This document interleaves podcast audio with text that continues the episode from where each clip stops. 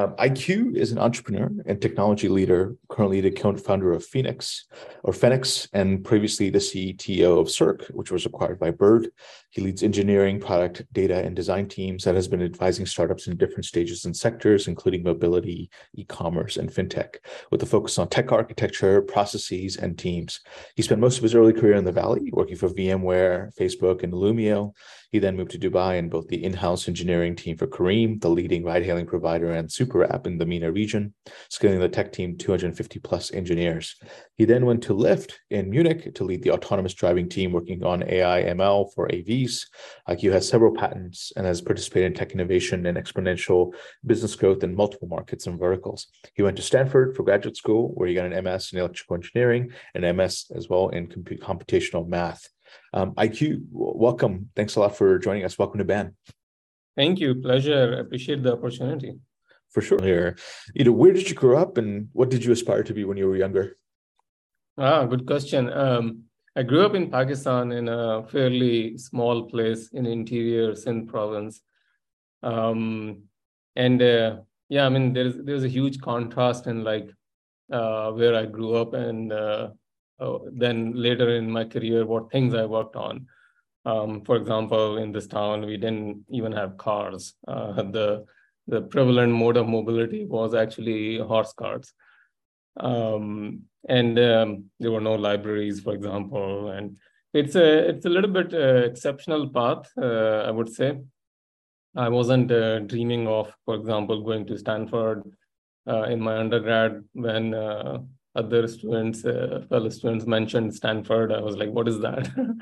um, so I think like lots of things uh, went favorably. Uh, obviously, a lot of hard work too, but uh, I also got lucky on a number of occasions. Um, I think one thing right from the beginning um, that was somehow incepted in my mind was that I wanted to be an engineer, and uh, at least at least that much uh, was a theme throughout my life. I could imagine even like the place you grew up. I mean, to even go to uni, to to go for higher studies itself was quite of an achievement. And then obviously, you know, beyond that, um, but obviously, you know, it's it's great how these things uh, end up working out. And so for you, you know, what was the decision process then? Okay, engineering, but there's different types of engineering, right?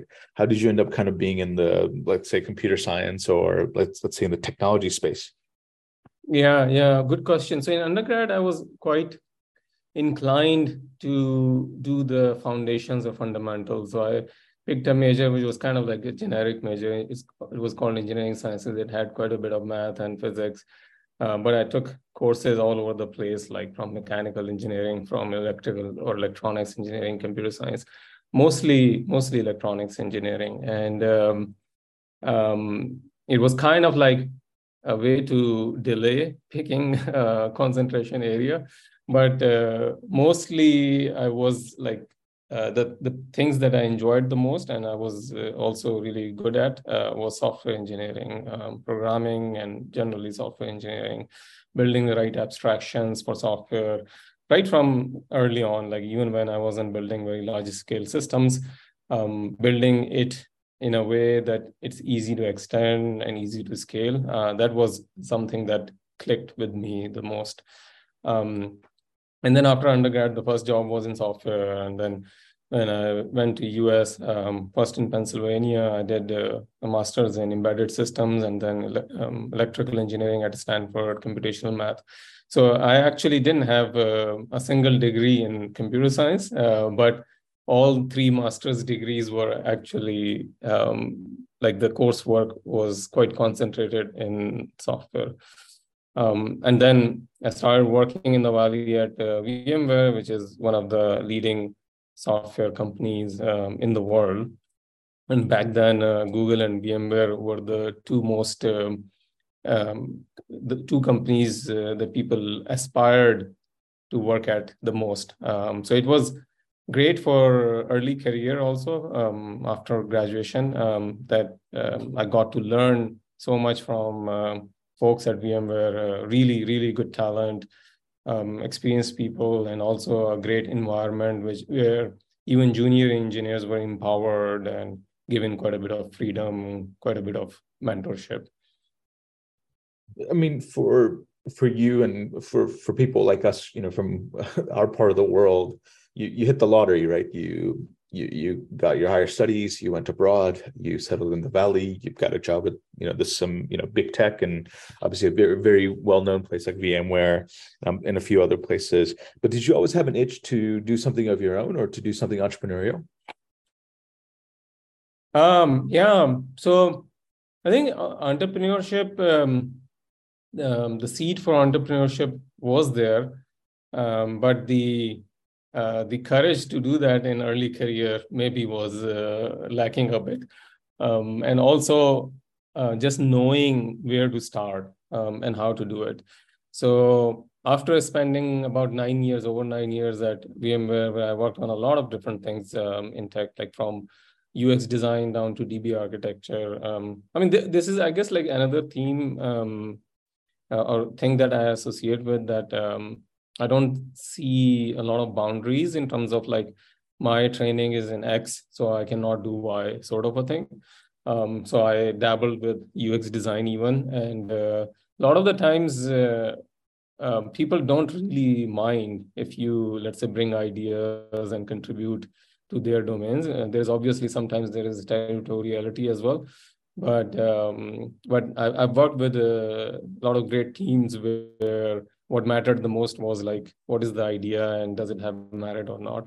So dabbled with UX design and then like um, deep systems level things as well, uh, but a lot of work in building um, platforms um, like middleware and APIs that enable the ecosystem. So the VMware has a huge ecosystem, lots of companies integrate with it. And um, this is also a great way to have uh, persistence and footprint in, uh, in the market that there is only so much you can do yourself. If you allow, start opening yourself up and allow other businesses to integrate with you, um, then you get this multiplicative factor. And VMware executed that strategy really well. So I did quite a bit of work there too. Um, but after like you know, spending um, over nine years at VMware, um, I for, for the first time I uh, started pitching and pitched the ideas to some investors and had quite a bit of interest from investors too um, uh, commitments but that didn't exactly work out because at that time um, my co-founders uh, weren't quite ready to jump in um, so it, you know didn't didn't exactly the timing didn't turn out to be exactly right. Um, so then I went to Facebook and uh, you know continued with the regular job track and worked on uh, some very interesting things at Facebook. It was a great time uh, to be there as well. Around 2013, when uh, Facebook acquired WhatsApp and Instagram and Oculus and reached its uh, first 1 billion users. So learned a lot about experimentation driven product development. So in some ways, it's like even though Facebook was very big at the time, I learned quite a bit about entrepreneurship there um, because when you are building something, you uh, cannot really plan out like what exactly the product would be and how to execute on it. You learn quite a bit from experimentation, and it's really important for startups to have that mentality, like the mentality of A/B testing, learning from the consumers by investing the least amount into development and then just trying it out with the customers and getting feedback. Um, so it was it was a great training ground for that. Um, also, great training ground for scaling to like, for example, um, at that time Facebook used to hire about 100 engineers every two weeks, and onboarding that many engineers requires like a, an assembly line like process. Um, and even though I didn't know back then, but like later on, this this was a useful learning also at at Careem. We were um, at one point at at the peak, we were recruiting uh, and onboarding 20 engineers per month. So not 100 every two weeks, but 20 per month is still quite a bit. And um, I use a lot of like the same models that Facebook uses for uh, for quick onboarding of engineers and allocation to different uh, different teams within the engineering organization. So experimentation at scale and also creating ecosystems. Those are some of the lessons, I guess, from kind of your big tech um, experience.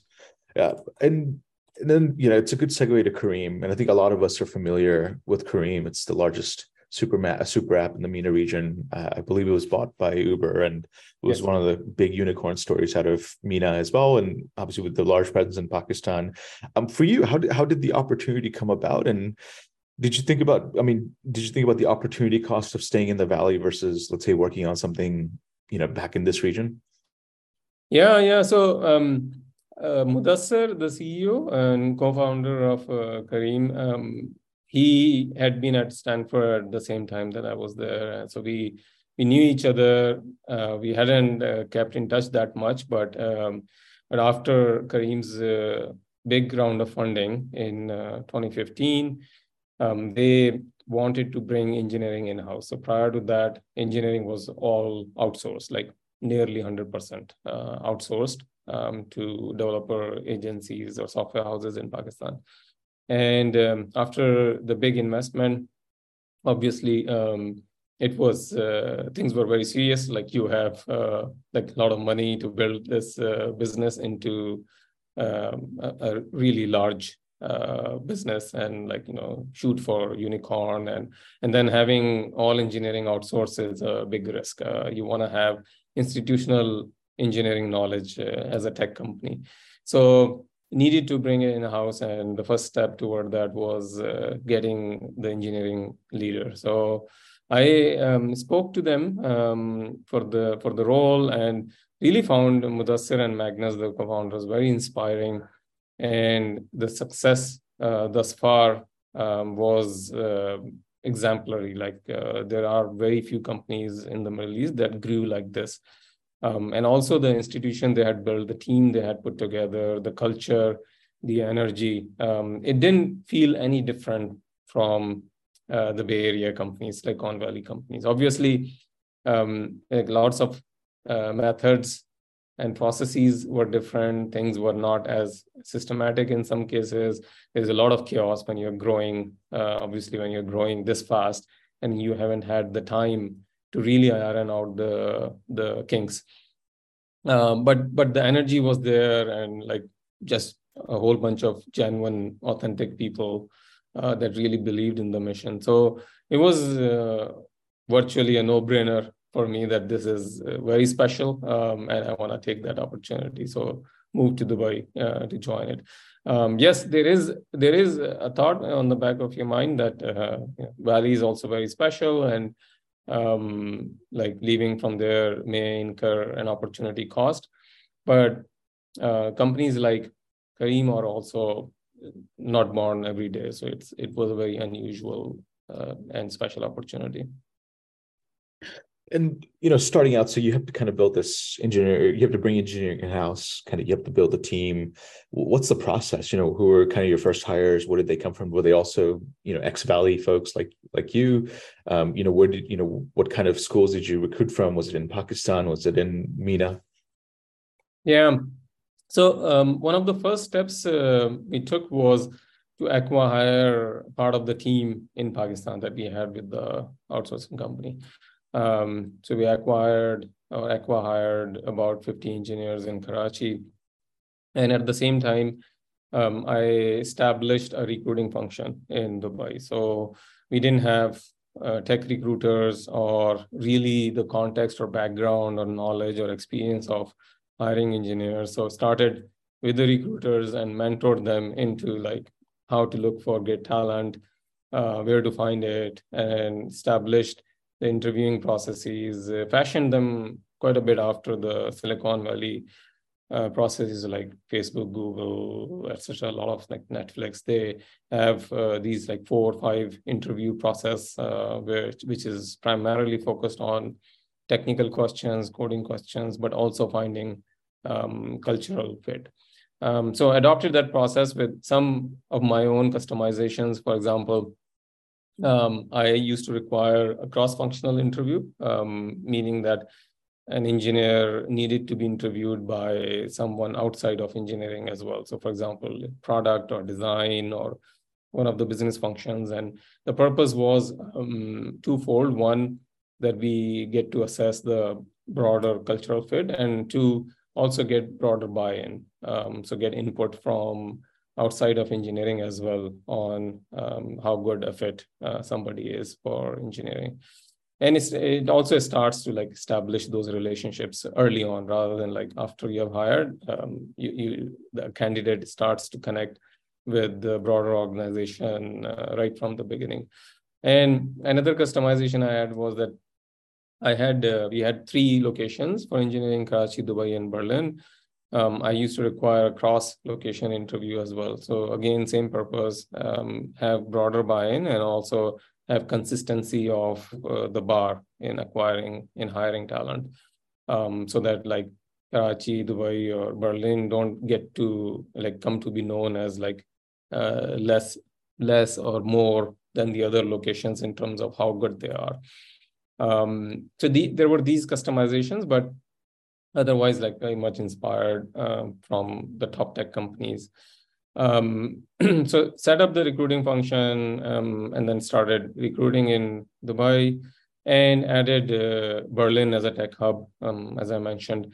So we, we didn't operate in Europe, but I wanted to have um, tech location outside of the region because back in 2016, it wasn't uh, fully clear that we would be able to land all the talent that we needed um, to obviously like operate in a very competitive space. And uh, we had a huge competitor uh, who had 2000 engineers in san francisco. So i wanted to have like sort of like an insurance that we have another location. That if um, we wanted to get engineers who are experienced in data science machine learning or building large scale distributed systems and we couldn't find them in dubai or karachi we would be able to land them in europe and berlin was a, great location because like the startup uh, ecosystem is great there um, and it came very handy. We grew Berlin quite fast as well, so uh, it played an instrumental role in overall tech strategy. Um, but yeah, we we were looking uh, for talent everywhere. Um, we also looked for folks in the Bay Area, but uh, the conversion rate was not that high. Like lots of people would be interested in moving, uh, but eventually would get jitters about leaving the Bay Area, as maybe you suspected as well. Um, but so like lots of lots of people joined from nearly everywhere. Um, not so much from US, but some folks from US as well.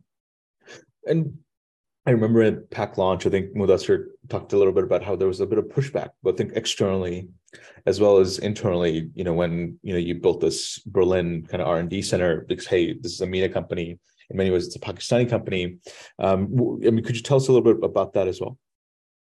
Yeah, I know internally um, there was actually quite a bit of uh, support also, like from Mudassir and Magnus. And I would say like um, one of the values that Careem had was uh, being bold, and it was actually practice as well, so that we made courageous decisions. But yeah, I mean something like something big like this is not that easy to pull off, and uh, obviously it requires quite a bit of expense and it's like quite far. It's not that easy. Like you don't have direct flights from dubai to berlin.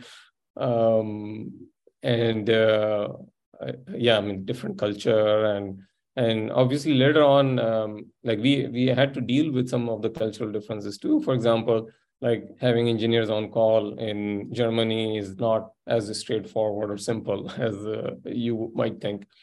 Um, so there is like some differences along the lines of like how like would you work the nights or not or would you work the weekends or not? Um, but uh, i would say we navigated those those challenges uh, fairly well and eventually won over the support also like broadly um, because uh, berlin did play a pretty significant uh, role in in the overall tech execution looking at your kind of bio in this time, you know, you led everything, right? Engineering, data science, mobile apps, web backend, data pipelines, BI integrations, uh, internal and external APIs, platform services, everything. Um, and you mentioned Uber, and you know, how do you compete against the tech resources of a, a, company that has you know 10x the number of engineers that that you do? And I would imagine there's a lot of prioritization that goes through. Could you tell us a little bit more about that? Like where you prioritize your time and resources? Um, Yeah, so um, a lot of my time was going into recruiting, of course. Um, but um, another thing that you typically find in uh, top tech companies is that um, engineering directors or VPs or engineering leadership is also very technical. Um, and engineers like to have their leaders who are technically involved and can understand and uh, ideally also to some extent contribute uh, to the thinking and guide them. Um, so this is this is almost a universal. Um, no matter where you go, um, engineers like to have uh, managers or bosses or leadership that is technically savvy, and uh, I've sort of like kept that thing with me. And also in recruiting, I always keep in mind like when hiring engineering managers or directors or VPs that um, they should be technically savvy. Um, um, and uh, part of that um, that ethos is that you then engage with engineers at a technical level too. So um, I used to engage uh, with them uh, for architectural choices and like uh, be involved within the in, in those discussions. But uh, most of the decision making was with the engineers themselves, and uh, the organization obviously was very large, so it's it's not uh, practical to get involved with a lot of tech development. But we overall we built um, a, a, pretty good cross-functional organization. So a lot of priorities in terms of what was built for product uh, came from the product organization, and we had a cross-functional team um, like at various levels and fairly good collaboration between uh, between the different functions, including design also. Um, so yeah, and uh, and then um, at one point, um, data science and ML also became pretty significant for us, and we um, invested uh, quite a bit into, um, I would say, like primarily two problems. One was uh, marketplace efficiency, so finding the best match for a given ride request. Um, there is quite a big difference you can make by shaving off a few seconds per ride on average or finding the optimal match. And there are lots of things go in there, like, for example, keeping track of the moving assets, in this case, the cars and which direction they are going, and using the uh, right um, map solutions. Um, and um, eventually, we used, uh, we had enough data that we didn't even need to use the maps. Uh, we were just like based on our own historical data, we were able to compute ETAs uh, between the driver or captain and the passenger requesting the ride, things like that. And the other big area was um, fraud uh, prevention. So there is quite a bit of driver side uh, fraud in the ride hailing space. And um, uh, there was, um, we had really good data scientists working on that. Um, so those were very interesting problems. So depending on um, like when something uh, was more or less important and what were the, the the biggest ROI topics, I would engage technically, but a lot of time just went into recruiting and building the organization also. So I, I, guess then that relates to kind of like time to fill or kind of I guess the match rate, um, and then also I guess the supply side utilization, um, you know, on the on the driver side in terms of some of the metrics you're prioritizing for or optimizing for. Um, were there, eh, from a technology standpoint, were there, uh, or even from a business standpoint, in this journey, were there any particular near-death experiences that you guys faced um, and, and learned from? Yeah, yeah, um, good question. I would say like definitely it, it, there were moments which felt like near death, but uh, so like we had a lot of reliability related issues and uh, the tech was built uh, for the first several years. It was built with only features prioritization in mind. So uh, features needed to be built, and they needed to be built uh, really fast. So um, the the reliability concerns or scalability concerns took the back burner. Um, they were not prioritized, and there was no time to do that. So obviously, um, that means a lot of tech debt, and then uh, when you have a service that's running 24 7 um, you, uh, re-architecting or rewriting anything means like you have to do it within the working system. And that means um, risk of uh, outages also or incidents as well. So whenever you deploy a change into the system, there is a risk of something going down. If you are not deploying them continuously, then or and building things on the side, then it drifts from the from the functioning system, right? So you want to do it um, continuously um, through a CI/CD, so like deploy it into the system. So you're constantly testing, but whenever you're deploying change, you're also risking um, incidents or um, failures. And um, so, so reliability issues uh, was something that we had to deal with. Like we we started rewriting some of the pieces um, as microservices. So went from the monolith to microservices, and um, that took quite a bit of investment, and um, uh, mm, it took quite a bit of time as well.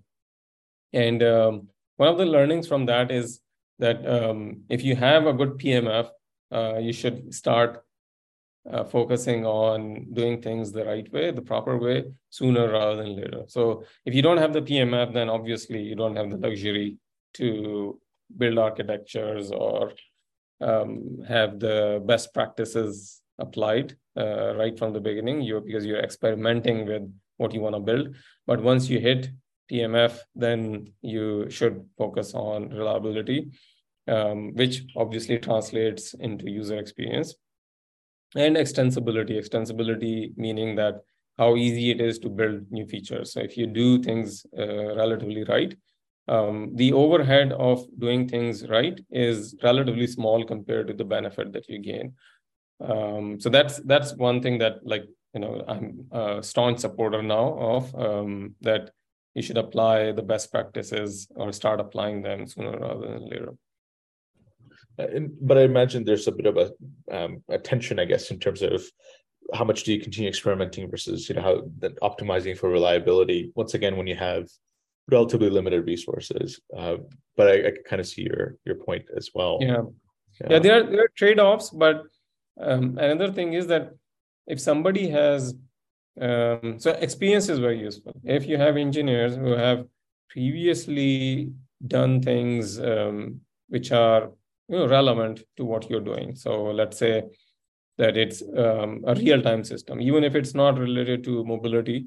Um, it's it's a large-scale real-time system. Um, they would typically bring the knowledge and experience um, for building right things the right way or making the right design choices or right architectural choices. And with those, your overhead is not necessarily very high. Overhead is typically high when you're having uh, the engineer if the engineers are having to learn along the way and they have to do research or study or like change their coding uh, paradigm uh, then um, it's quite a bit of overhead because you are learning along the way you don't really know and you're not sure about it either. Um, but if you have some experienced people then that overhead also goes down. I, another thing you know i always wanted to ask for the example of a company like Careem, which is highly localized for a particular market, versus uh, competing against an international Goliath like Uber, what was the secret sauce or sauces that allowed Careem to compete um, to, to the point where Uber had to buy it out? Yeah, yeah.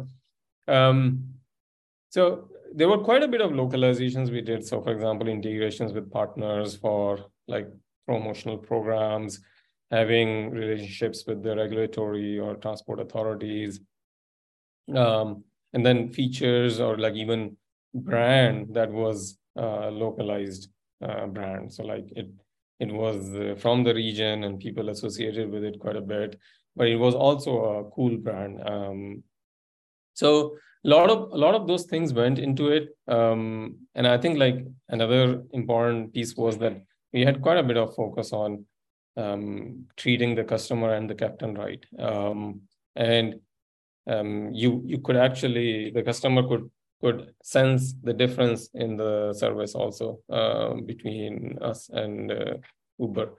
Um, obviously, uh, Uber had efficiency on their side, so they had fewer people in customer service, for example, and that meant like customer service costs are lower. Uh, but but if you wanted to get a hold of somebody uh, from Uber, it would be very difficult. So there were different types of things that the two companies uh, sort of like placed in importance on.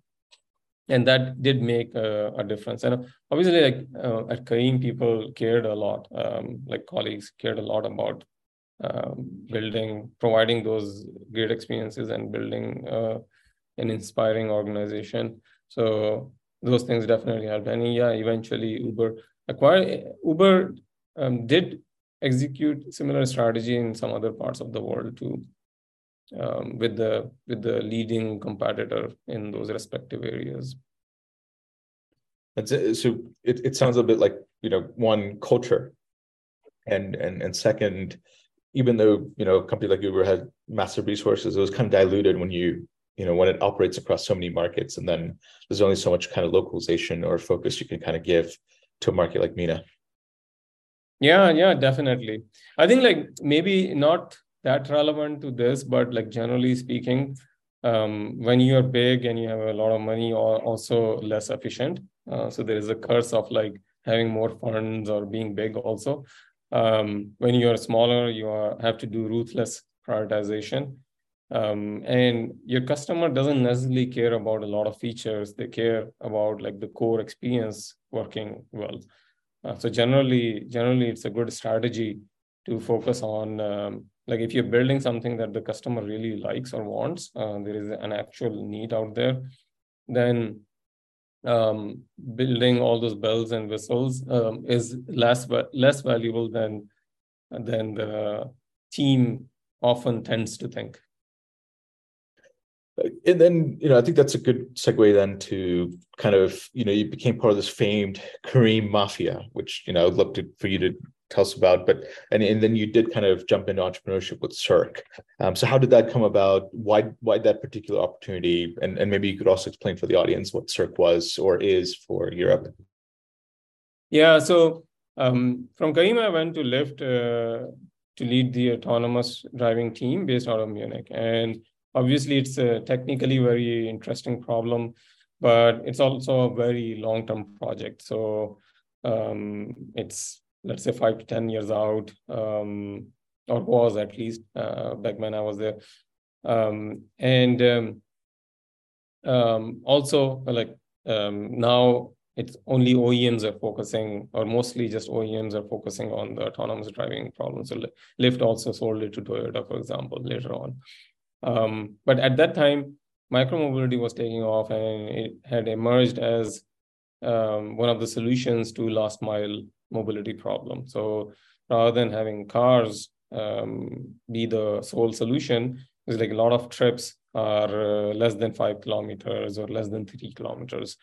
Um, so why use such a big car to transport just one person?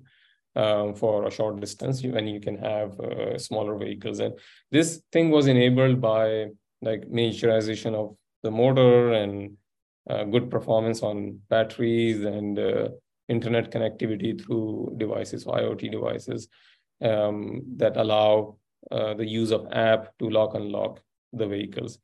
Um, so I didn't join um, Circ uh, right at the beginning. Um, you can say I was a later stage co-founder.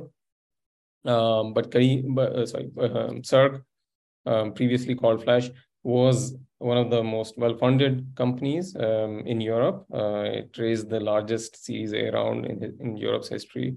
And uh, we expanded really fast as well. Um, we, um, you know, at, at our peak, we were operating in 40 cities across uh, 10 countries, plus Abu Dhabi um, in UAE. And um, uh, had quite a large fleet and also tech on the tech front we build the full tech stack in house uh, which includes the mobile apps uh, the backend the the um, the cloud services and DevOps, the connectivity with the IoT devices, um, specifically to track those um, vehicles and also to lock and lock remotely. Um, and obviously it in, involves the hardware problem also supply chain so i traveled quite a bit to china as well um, to help out with uh, some of the supply chain challenges that we are having um, so uh, a, a, truly full stack problem uh, because like previously I had worked on software quite a bit, but this involved hardware also. And uh, hardware is fraught with a different sort of challenges. So we also ran into some of them. The first generation vehicle uh, had uh, some failure modes, um, systematic failure mode. So that led to quite a bit of uh, problems with the, with our fleet as well, um, the reliability of the fleet. Um, but but lots of learnings like in in blue managing blue blue collar labor um, with the supply chain and hardware um, how to be more capital efficient or how not to be capital inefficient so uh, because we were well funded uh, as i mentioned like there is there's a curse of being really well funded as well um, so we were quite well funded and uh, in the beginning we were not as capital efficient um, because the thesis was that it's a space where we need to expand really quickly. So we need to go to all the countries and cities and plant a flag. Later turned out that it was more about unit economics. And I guess like this is generally the case now, like uh, in the post uh, zero interest world, everybody's realizing the importance of uh, the unit economics. Uh, but you know, I got a taste of that first experience, uh, um, firsthand with the Circ experience as well. Um, and then after the exit to Bird, uh, we decided to myself and uh, my former colleague we decided to co-found uh, the startup um, Fenix. Um, this time around, just focused on the region, on the Gulf region, because we had pretty good numbers in uh, Abu Dhabi, and also um, the vision was a little bit different. We wanted to um, build a more general platform or solution for um, EV mobility um, for uh, passengers mobility as well as movement of goods or logistics, starting with the lightweight electric vehicles, so two wheelers, but generally um, later Uh, with the with the vision or ambition to expand to three wheelers and four wheelers as well. And yeah, and curious, you know, how have you you know you're part of the mafia obviously but you know has that how has that helped you in terms of let's say fundraising for Fenix or you know hiring people you know how how's that kind of worked out in terms of plugging into that ecosystem of ex-careem person of people yeah i think uh, like one great thing is that there is um, instant recognition from the market and from the investors. So it uh, definitely helps uh, open the doors. But ultimately what really matters is uh, what you're trying to do and uh, how you would um, your ability to you know convince the invest- investors around how you would execute on that vision and why it's a great idea but it definitely helps with contacts and with opening the doors uh, both on the investment side as well as uh, when you're looking for talent i would say like um, on the talent front probably even more so um, yeah, that, that network is really valuable in uh, knowing the right people for a given role or um, like even convincing them to join you. And to your point about unit economics, so what are some things that you're doing at Fenix that maybe you weren't able to do at, at Circ? Yeah, so um, Europe is generally very challenging when it comes to um, operations. Um, involving blue collar workforce or labor. So uh, from labor like regulatory side, uh, Europe is more difficult.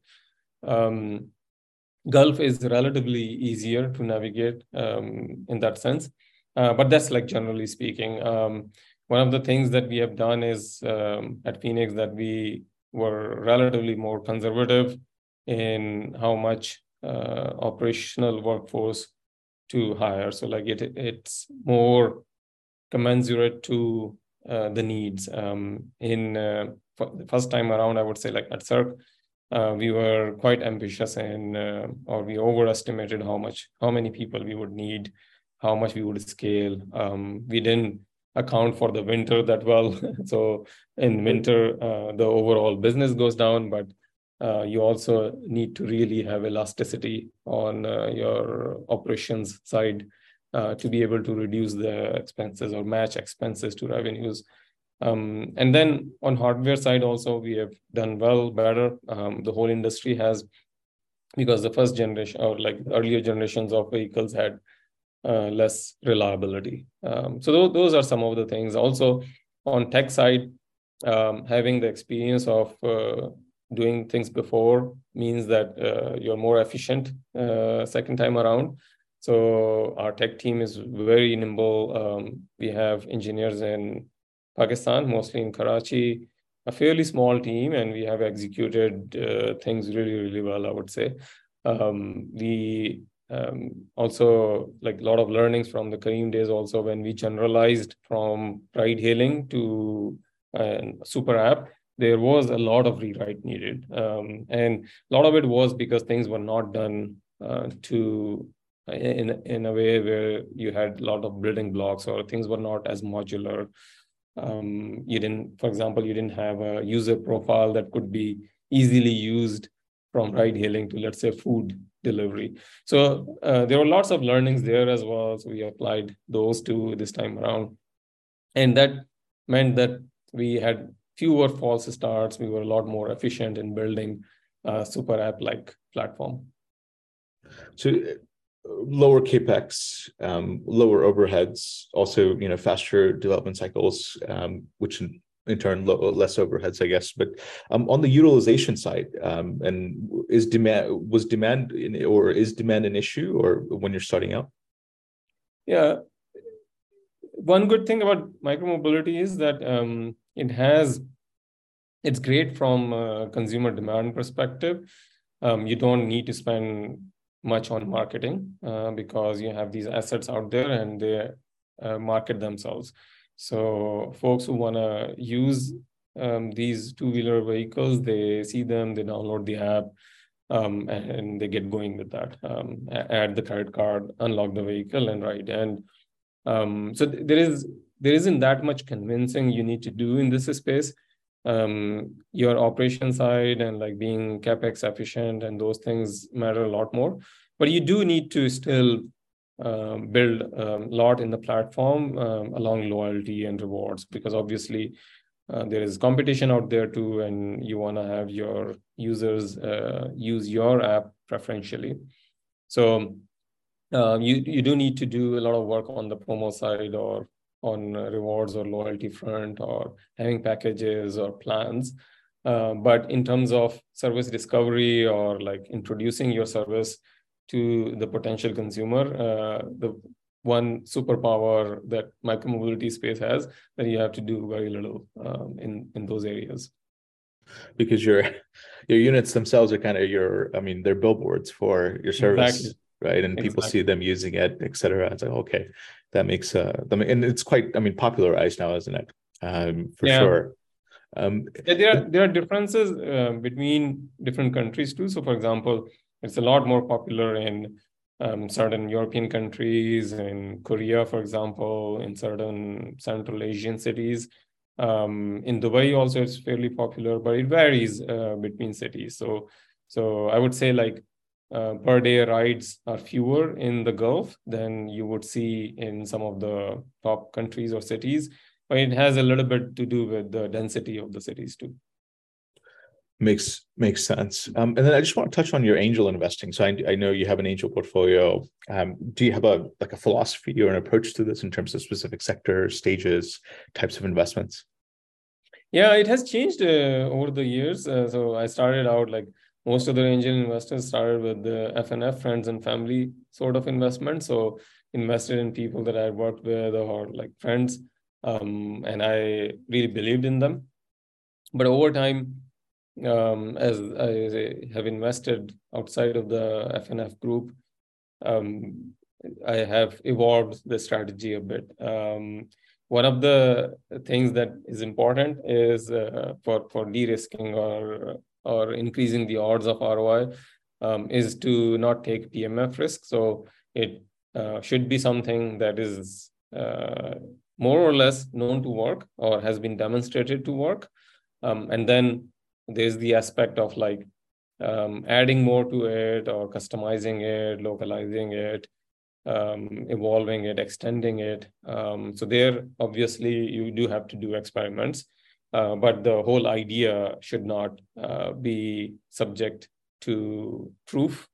Um, so this, this kind of uh, a signal you can either get uh, by the fact that there is an institutional investor or by looking at the numbers themselves. So now I invest uh, only like tip almost exclusively in startups that have some proof point already, um, either in the form of an institutional investor or they have taken off to some extent already. And does that relate? Um, how does that translate, you know, into say metrics? Is it retention rates? Is it LTV to CAC, unit economics, etc. Yeah, I think um, it can vary from um, like idea to idea. Um, but um, yeah, low low low CAC, for example, high LTV, those are fairly strong indicators. But at least one fairly strong KPI, and and uh, uh, the retention rates um, are better than acquisition. Obviously, um, so like you can you may be able to acquire a lot of customers, but if retention is a challenge, then in the long run it would it may not work very well. On um, like on the philosophy question, one other thing um, maybe like uh, a given, but uh, it has to be something tech uh, centered or tech enabled because that's how you really get the leverage and increase the odds of uh, a bigger uh, ROI. Tech tech led. Yes. Absolutely. Yes. Awesome. I, I, think we'll have to end here today, but IQ, you know, thank you so much for for taking the time. Uh, you know, we were supposed to have this a month ago, but um, IQ had a baby girl, so hence we had to delay. But congrats, IQ, on on thank the new you. addition thank to your family.